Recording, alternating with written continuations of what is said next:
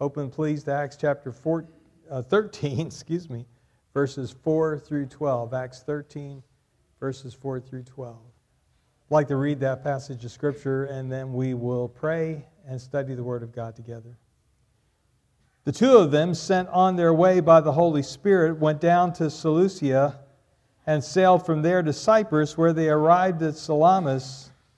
They proclaimed the Word of God in the Jewish synagogue. John was with them as their helper.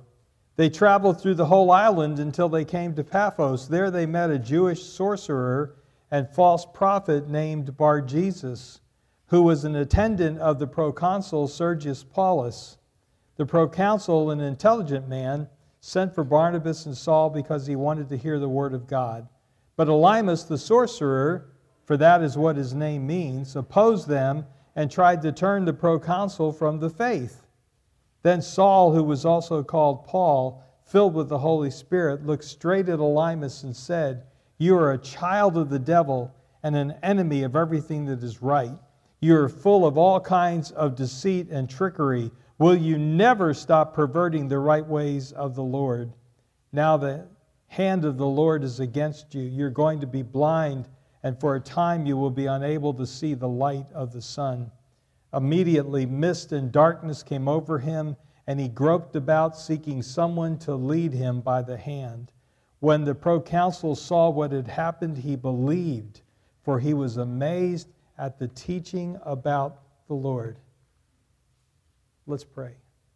Our Heavenly Father, it is with great joy that we come together today to worship you.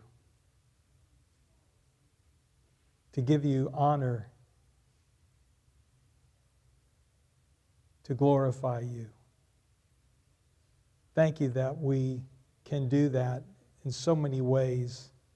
We can do that by praising you through these great songs of worship.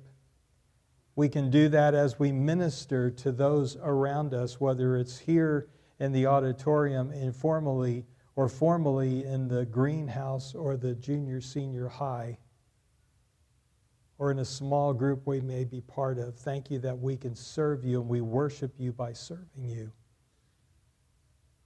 Thank you that we can worship you by honoring your word, by studying your word, by giving attention to it, by letting it do its work in our lives.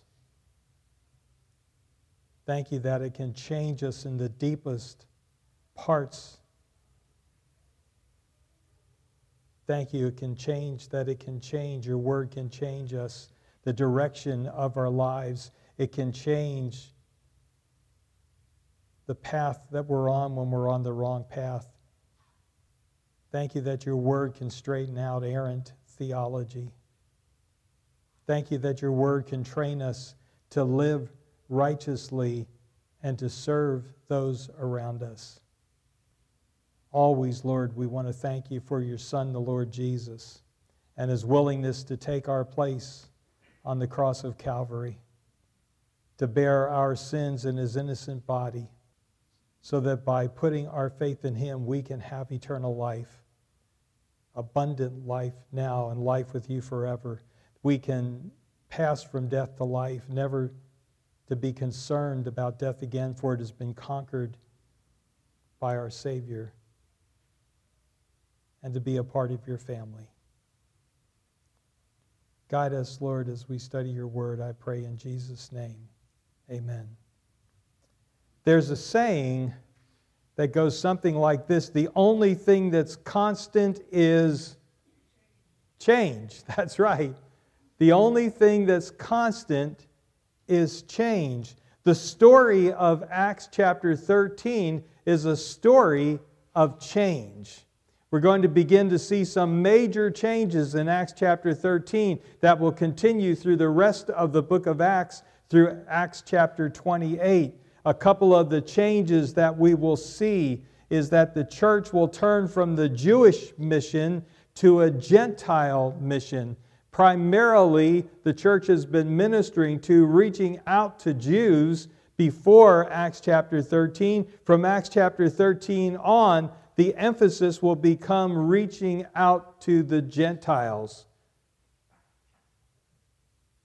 We're going to see a change from the leadership of Barnabas to the leadership of Paul, and we'll, we'll note that and point that out as we go through these verses. We're going to see a change in the name that Paul is called by from Saul to Paul, and we'll talk about why he would change his name and why that is important and is important to you and to me. Those are just some of the changes that we will see as we go through Acts 13. One writer pointed out four things that are significant about chapter 13, verses 4 to 12. Number one, the first significant thing about the passage before us this morning is that it makes it marks rather the beginning of Paul's leadership. It marks the beginning of Paul's leadership. Up to this point, Barnabas has been the leader of the team. And we're going to see a transition begin to happen in Acts 13 as Paul becomes the leader of the team. And we see Barnabas' reaction to that. The second significant thing that the writer pointed out is from this point on, ministry took on a decided, takes on a decidedly Gentile slant. From this point on in the book of Acts, ministry, ministry takes on a decidedly Gentile slant. The third significant thing that we're seeing in this passage this morning is the blinding of Elymas. The blinding of Elymas, called a sorcerer and a false prophet in our passage. His blindest, blinding pictured the judicial blinding of Israel as Israel turns away from its Messiah. And God temporarily, judicially blinding Israel until the time when he will reconstitute them in the tribulation and the millennium. And they'll once become again become the center of his attention. During this time we are in the church age and god works in and through the church. In and through the church. The fourth significant thing we see in here is we see very clearly the transitional nature of the book of Acts in that Gentiles become the primary object of the gospel. The Gentiles become the primary object of the gospel while God temporarily turns from the Jews and so judges them. So, change is the key word of our passage this morning. There is another thing that a couple of other things we want to see in Acts chapter 13. We've already been talking over the last couple of weeks about how this, these passages point out that it is the Holy Spirit who is directing the church. It's not the cleverness of the church leaders, it's not their ability to put together a plan, a purpose a plan. Uh, to guide the ministry. Rather, they are responding to the Holy Spirit. We'll say a little more about that in a moment. But something new in today's passage that I want you to notice is that previously in the book of Acts, we've seen how the church has been victorious over opposition from the civil government. Previously in the book of Acts, we've seen how the church has been victorious over religious opposition. Now, in today's passage, we're going to see, and this is going to be new in uh, this part of the book of Acts, we're going to see that the church is victorious over spiritual opposition to the gospel, satanic opposition to the gospel. Satanic, Satan openly opposes the gospel through Elymas, the sorcerer and false prophet, in this passage this morning. And we'll see not only is the church victorious over government, not only is the church victorious over religious opposition, but the church is also victorious over satanic spiritual opposition. So, those are some of the things that we'll see as we go through here. Look with me at chapter 13 and verse 4. The two of them, and uh, if you read the previous couple of verses, you realize that the two of them refers to Barnabas and Saul. The two of them, Barnabas and Saul, sent on their way by the Holy Spirit. Now, do you see that emphasis again? Do you see that emphasis upon the sovereignty of God? Do you see that emphasis upon the fact that the church is responding to what the Holy Spirit is doing? They are being sent by the Holy Spirit not sent on their way by the church. The church recognized what the Holy Spirit was doing. The church agreed with what the Holy Spirit was doing. But what we see here is the two of them are sent on their way by the Holy Spirit. That is, they are directed by, sent forth by the Holy Spirit. The point, as one writer pointed out, is that Luke was emphasizing the divine initiative. Please don't miss that emphasis because it's so important. Luke was emphasizing the divine initiative. The writer goes on to say the role of the church is to perceive this initiative, not create it. That is, the role of the church is to perceive what God's doing and then follow it. Isn't that a unique concept? The role of a church is to perceive what God is doing and then to follow what God is doing. Not we sit down and make our little plans and then say, God, here are our plans, bless them. That's the way it usually works. The role of the church, as the writer said, is to perceive this initiative, not create it. You see, the Holy Spirit was the real inspirer and director of this mission. The Holy Spirit was the real inspirer and director of this mission. Please don't miss that point. It's crucial. It's crucial here. Well, what is the church's part then? What did we see the church at Antioch doing? What was their part? What is our part in sending forth those who God separates for a ministry what is the church's part? Well, we see three things uh, here in the church at Antioch. Number one, the church at Antioch confirmed the call. They didn't initiate the call. God the Holy Spirit initiated the call, but the church at Antioch confirmed the call. The church at Antioch identified with God's purposes. Remember last week we said there were a half million people in Antioch that needed Christ, and yet the Holy Spirit said, I want you to send two of your choicest servants out. Wait a second, Lord, how are we going to reach the half million? But the church not only confirms the call, the church identifies with God's purposes. The church identifies with God's purposes. The third thing we see here in the church at Antioch is that the church releases those whom God has called for service. The church releases them. I, I can imagine it was tough for the church at Antioch to release these two. Think about it Barnabas and Saul, two of the finest ministers there, two fifths of the leadership team, and the church has to release them to go out. So, the church, what's the role of the church? It confirms the call, identifies with God's purposes, releases his ministers for service. But again, don't miss this. It's who that sends them? Is that a tough question? The Holy Spirit sends them. That's the, that's the key here. All right, let's look at what else we have here. The two of them, sent on their way by the Holy Spirit, went down to Seleucia and sailed from there to Cyprus.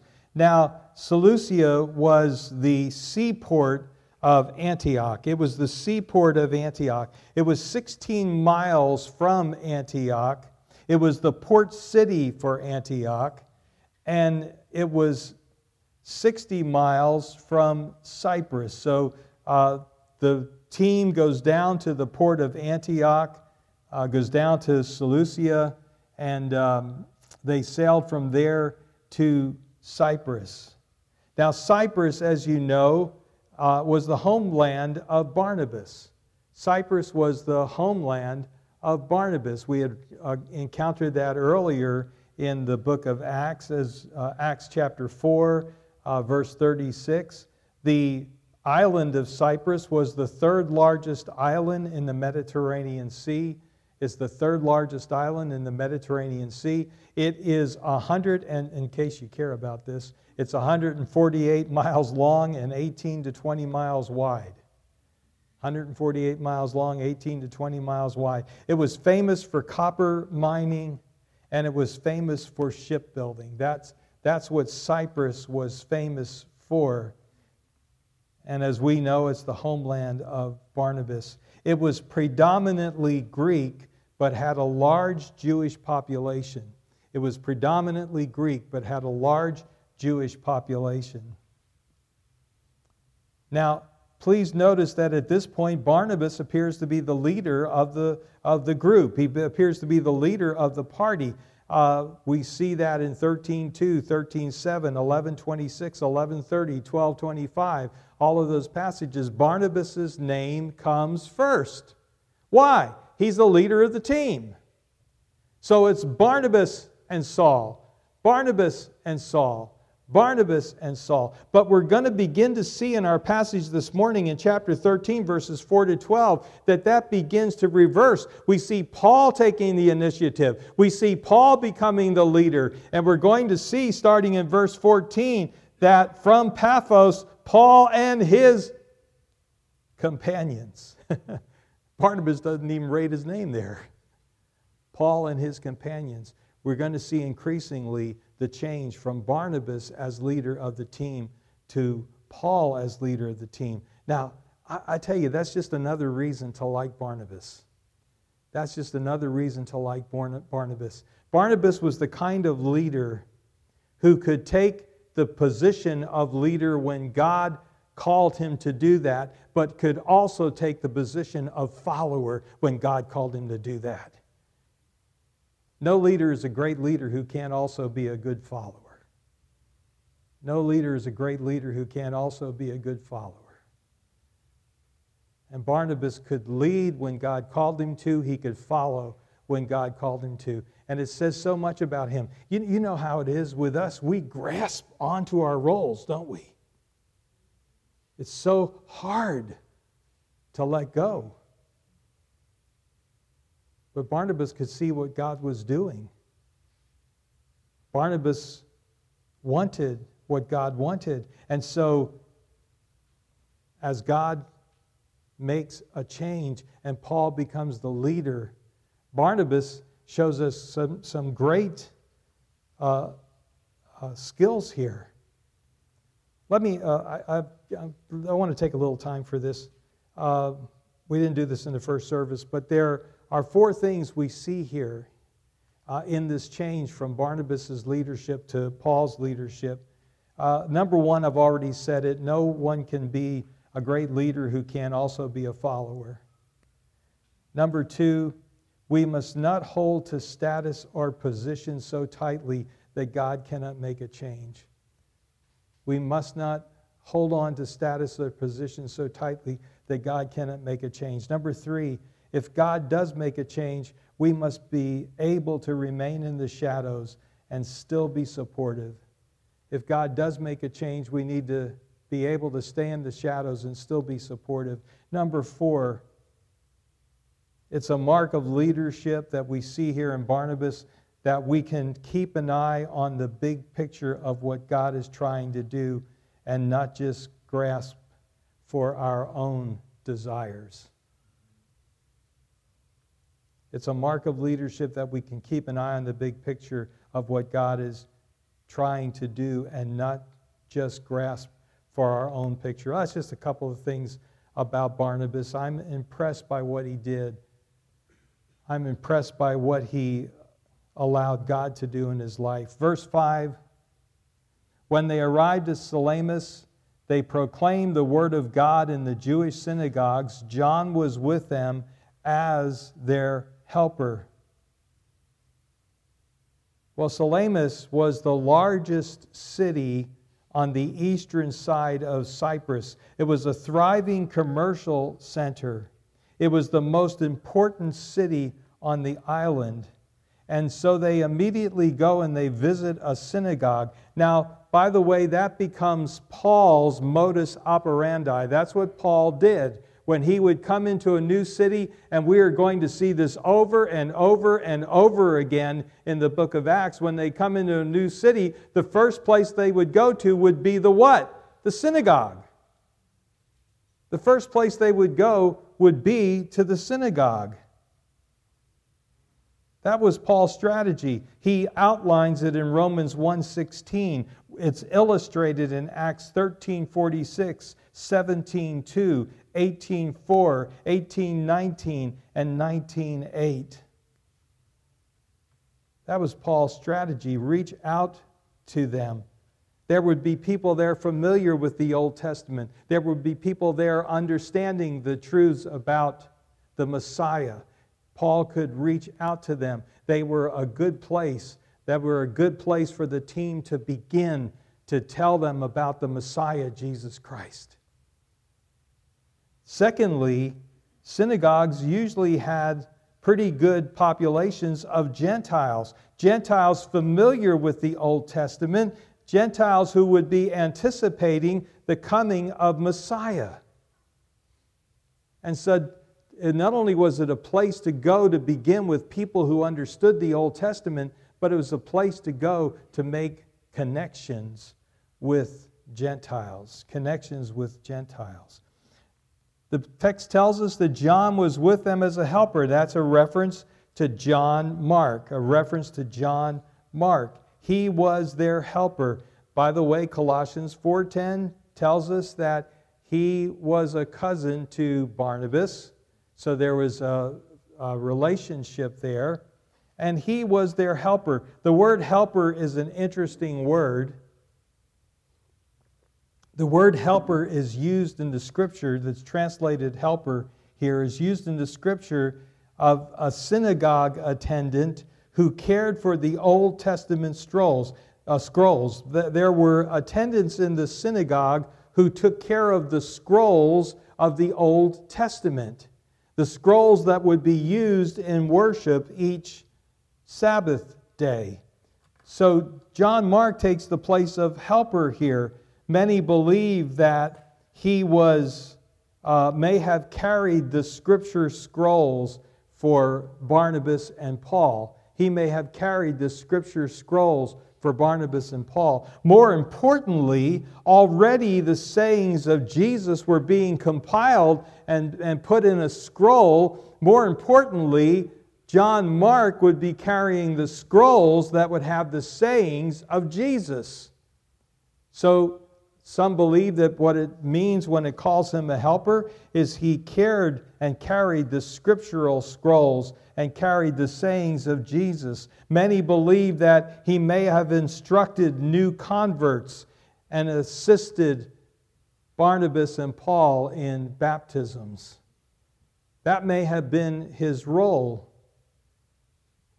One writer said John Mark was an eyewitness unlike Barnabas and Saul, of Jesus' life and death. John Mark was an eyewitness of Jesus' life and death. Paul wasn't, Barnabas wasn't, but John Mark was. The writer goes on to say he was raised in a godly home. His mother's house was a gathering place for Christians in Jerusalem. Later, he authored the Gospel of. Yes. Why would you be afraid to say, His name is John Mark? What gospel would you think? Well, you could have said John, I guess. Sorry about that. You're just way ahead of me, that's all. the Gospel of Mark. Let's, let's be clear in that. He authored the Gospel of Mark. Uh, his, his home was, uh, his mother's house, his home, was a center for the church. And so he seems to be perfect for this role. And we're going to see later on, it's almost inexplicable that he abandons them. There are probably reasons for that. We'll get into that the next time we look at the book of Acts. We'll get into the reasons for his abandoning the team. So, following the strategy, they went to the synagogue. John Mark is their helper. In verses 6 and 7, we read this They traveled throughout the whole island. They, they, they landed on the east side of the island. They traveled through the island to the west. They traveled through the whole island until they came to Paphos. There they met a Jewish sorcerer and false prophet named Bar Jesus who was an attendant of the proconsul Sergius Paulus. So there's a lot of information here. Uh, they they uh, go 100 miles to 100 miles west of Salamis to Paphos, which was the capital city and the seat of the provincial government. Paphos was the capital city and the seat of the provincial government. It was also, sadly, the center of the worship of Venus, which was licentious and morally corrupt. It was licentious and morally corrupt. Now, before we meet the political leadership, we meet with a, up with a, a Jewish practitioner of magic arts He's a part of the entourage of Sergius Paulus, who is the leader of Cyprus. His name is Bar Jesus, which literally means son of Jesus, and Jesus is Greek for Hebrew Joshua, which means God saves. So his name was Son of Salvation. But as we will see as we go through here, he is anything but a son of salvation.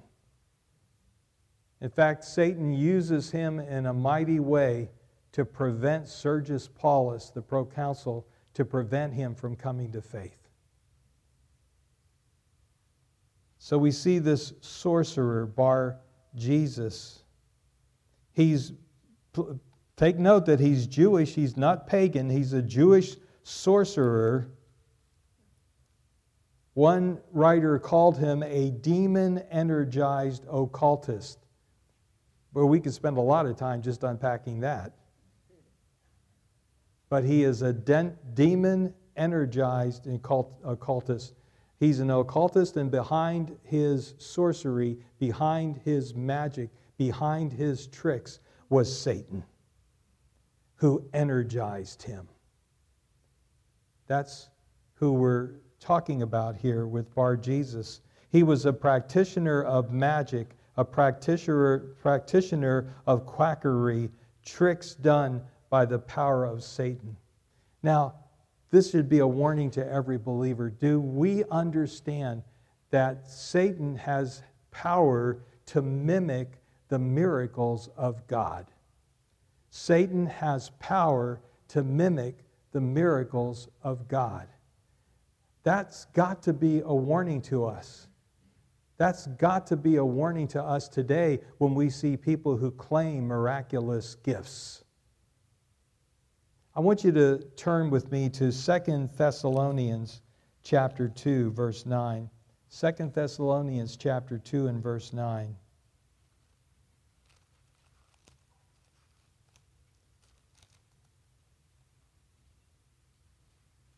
The coming of the lawless one. And now the lawless one is a reference to the Antichrist. This section of Second Thessalonians has to do with the tribulation period and the coming of the Antichrist. The coming of the lawless one, the Antichrist, will be in accordance with the works of Satan displayed. Now, this is crucial. How will you and I, well, if we won't be there, but because we'll be raptured, but those who are alive at the time of the tribulation, how will they see these works of Satan's displayed? Paul tells us they'll be displayed in all kinds of counterfeit miracles, signs, and wonders. Satan can mimic God's miracles. Satan can mimic God's signs. Satan can mimic God's wonders. That's a warning. That's a warning. That's a warning to you and me in the church age. That's a warning to those in the tribulation age. That's a warning that Satan can mimic those things. He can mimic miracles, mimic signs, miracles, mimic miracles, wonders.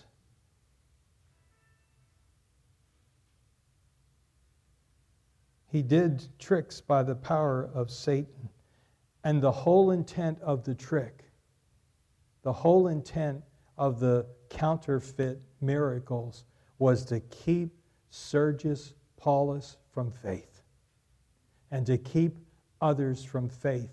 And Satan is still doing that. If you want to read a great book, I, was going to share some from it, but I, am rapidly uh, running out of my time. So uh, there's a great book entitled And the Word Came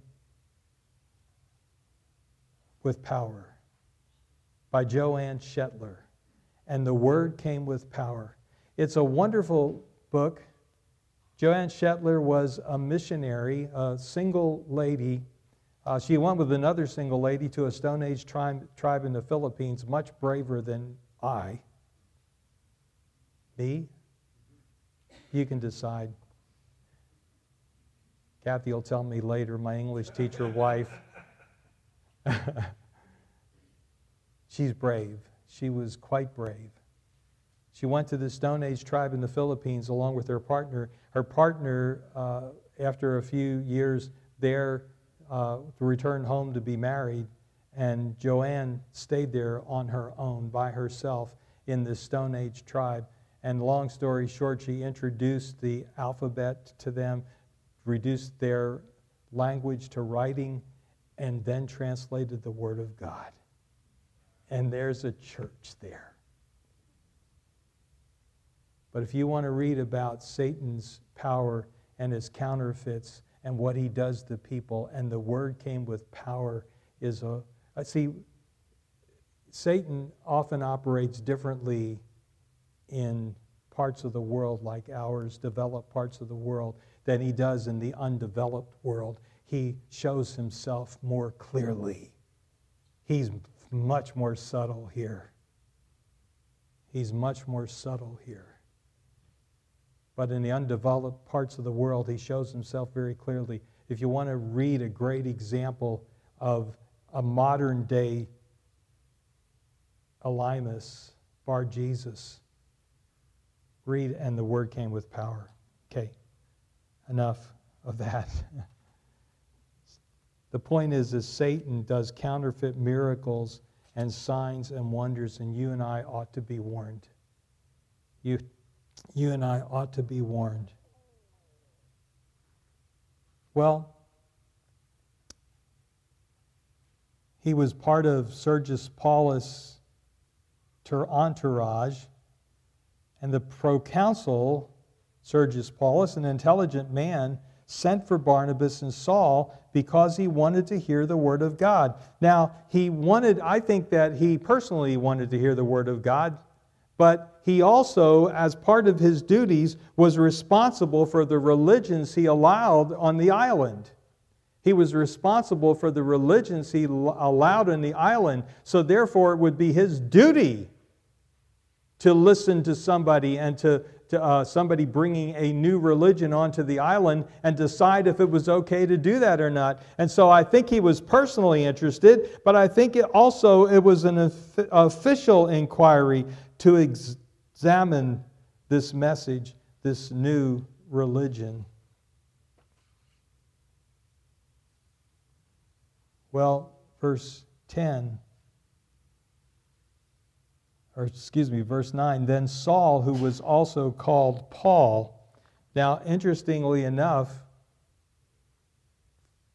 from this point forward, Paul uses the name Paul rather than Saul. Now, what's significant about that? Well, Saul is his Hebrew name.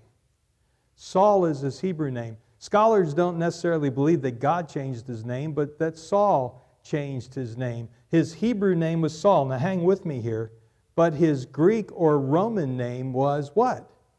Paul. Who was he the apostle to? The Gentiles. The Gentiles, not the Jews. So, therefore, Paul begins to use the name that they would identify with the name Paul, which is his Greek or Roman name, instead of the name Saul, which is his Jewish name, Hebrew name. Therefore, Paul uses the name that would be a point of connection with those he is reaching out to. Well, so what's the big deal? Well, the big deal is that Paul, remember, he in, in another place he says, I, I do all things possible that I might reach out to all people. I become all things to all men. The change in name reflects the change in the focus of the ministry. The focus was now to be to Gentiles.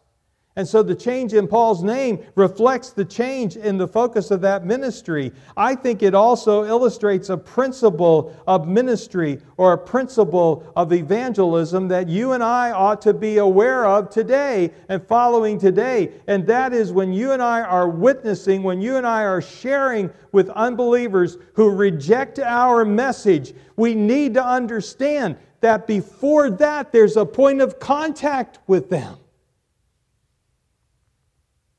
We're not this great Christian warrior who's going to tell you what the truth is.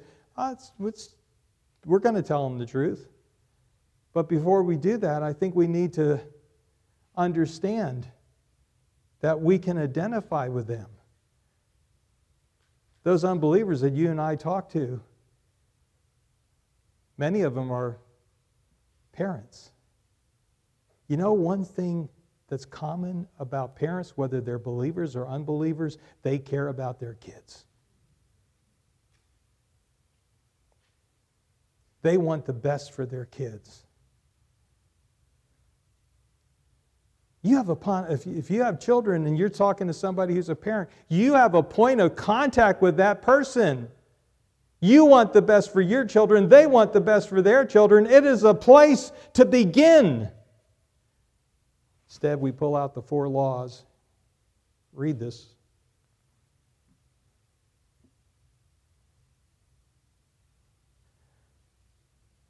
The people we're talking to are husbands, wives. The people we talk to are coworkers. We share many common traits with the unbelievers around us. And yet, it seems that when it comes to witness, we ignore them. We ignore them. So we can unload the gospel on them. No, I'm, I'm exaggerating, okay? You, you, you get it? I know we need to share the gospel with those around us. But before we hammer them with the gospel, can we say, Where do your kids go to school?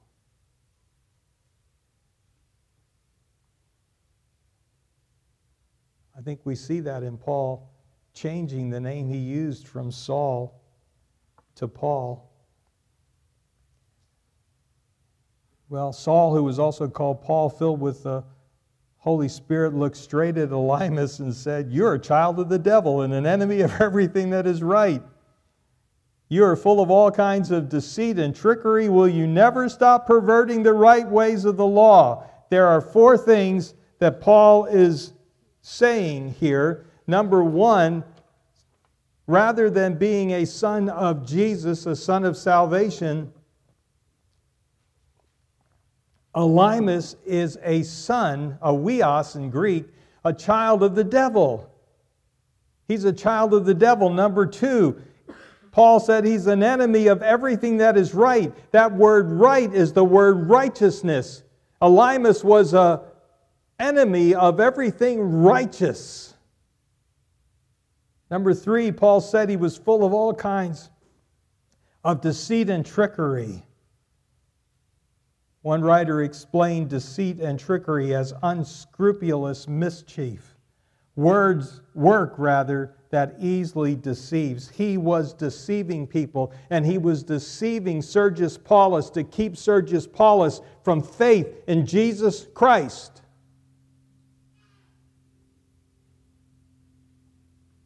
And the fourth thing is he was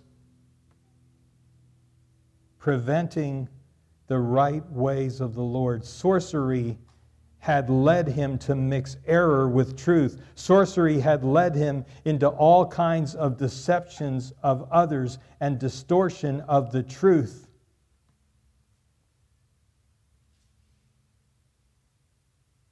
But you know what? Just like opposition from the government, just civil government, just like opposition from religious leaders, the church is victorious over satanic opposition. By the way, it's the fourth time in the book of Acts that the church is victorious in its clashes over the occult. The first time was Simon the sorcerer in Acts chapter 8. The second time is our passage this morning. The third time is the servant girl that Paul deals with in Acts 16. And the fourth time are the seven sons of Sceva in Acts 19. But the point is this the church is victorious. Jesus said, I will build my church, and the gates of hell will not overcome it.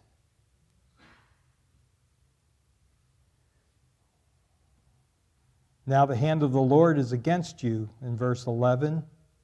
You're going to be blind, and for a time you will be unable to see the light of the sun. Immediately, mist and darkness came over him, and he groped about, seeking someone to lead him by the hand.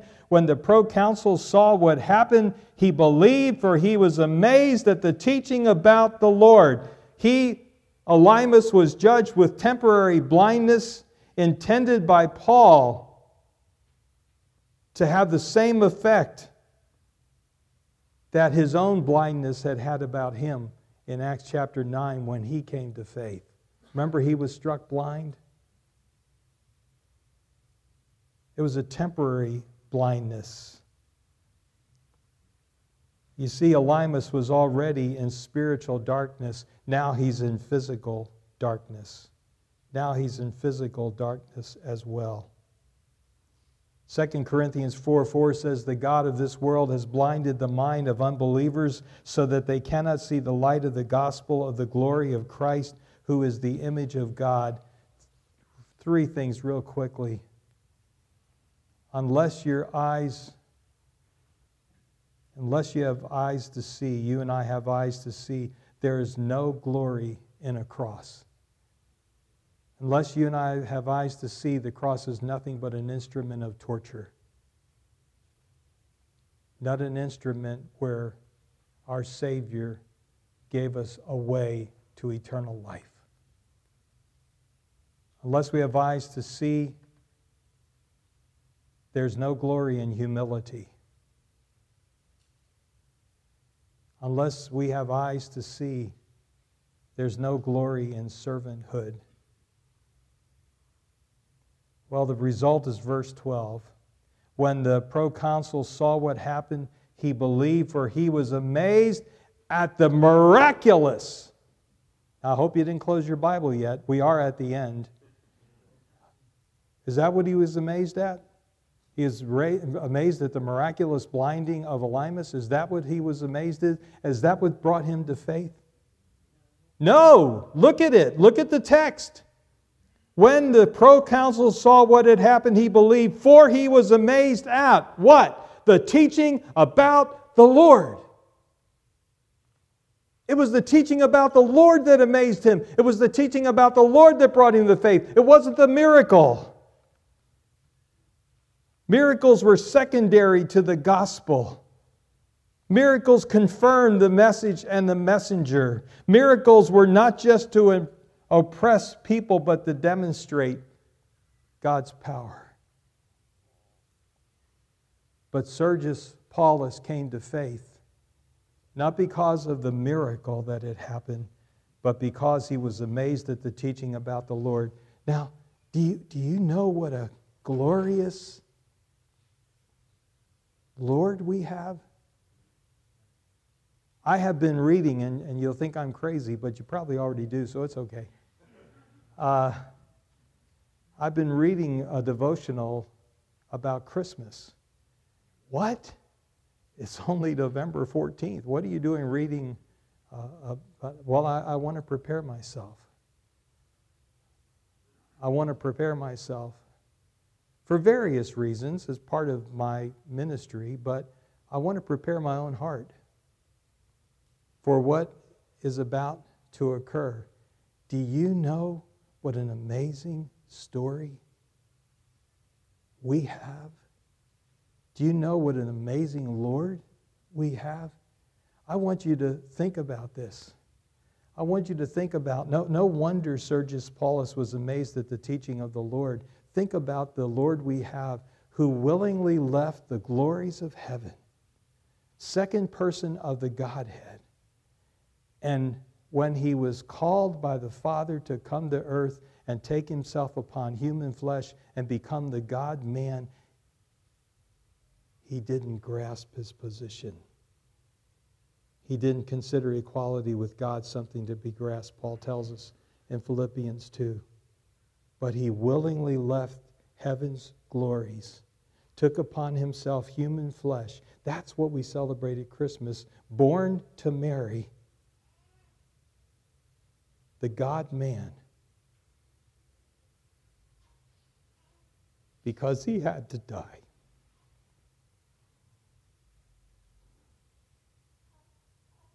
What a story that is. No miracle can compare to that, to the kind of Savior that you and I have, who would do that for us. And that's what changed Sergius Paulus' life. And if you're a believer, you're going to see him in heaven. Ask him. Let's pray. Father, thank you for so great a salvation. Thank you for so great a Savior. Help us, Lord, to realize the wonder and uniqueness of our loving Savior who willingly went to Calvary's cross and bore our sins in his innocent body. And if there's even one here who has never put their faith in him, I pray that they wouldn't let another minute go by without doing business with you. In Jesus' name.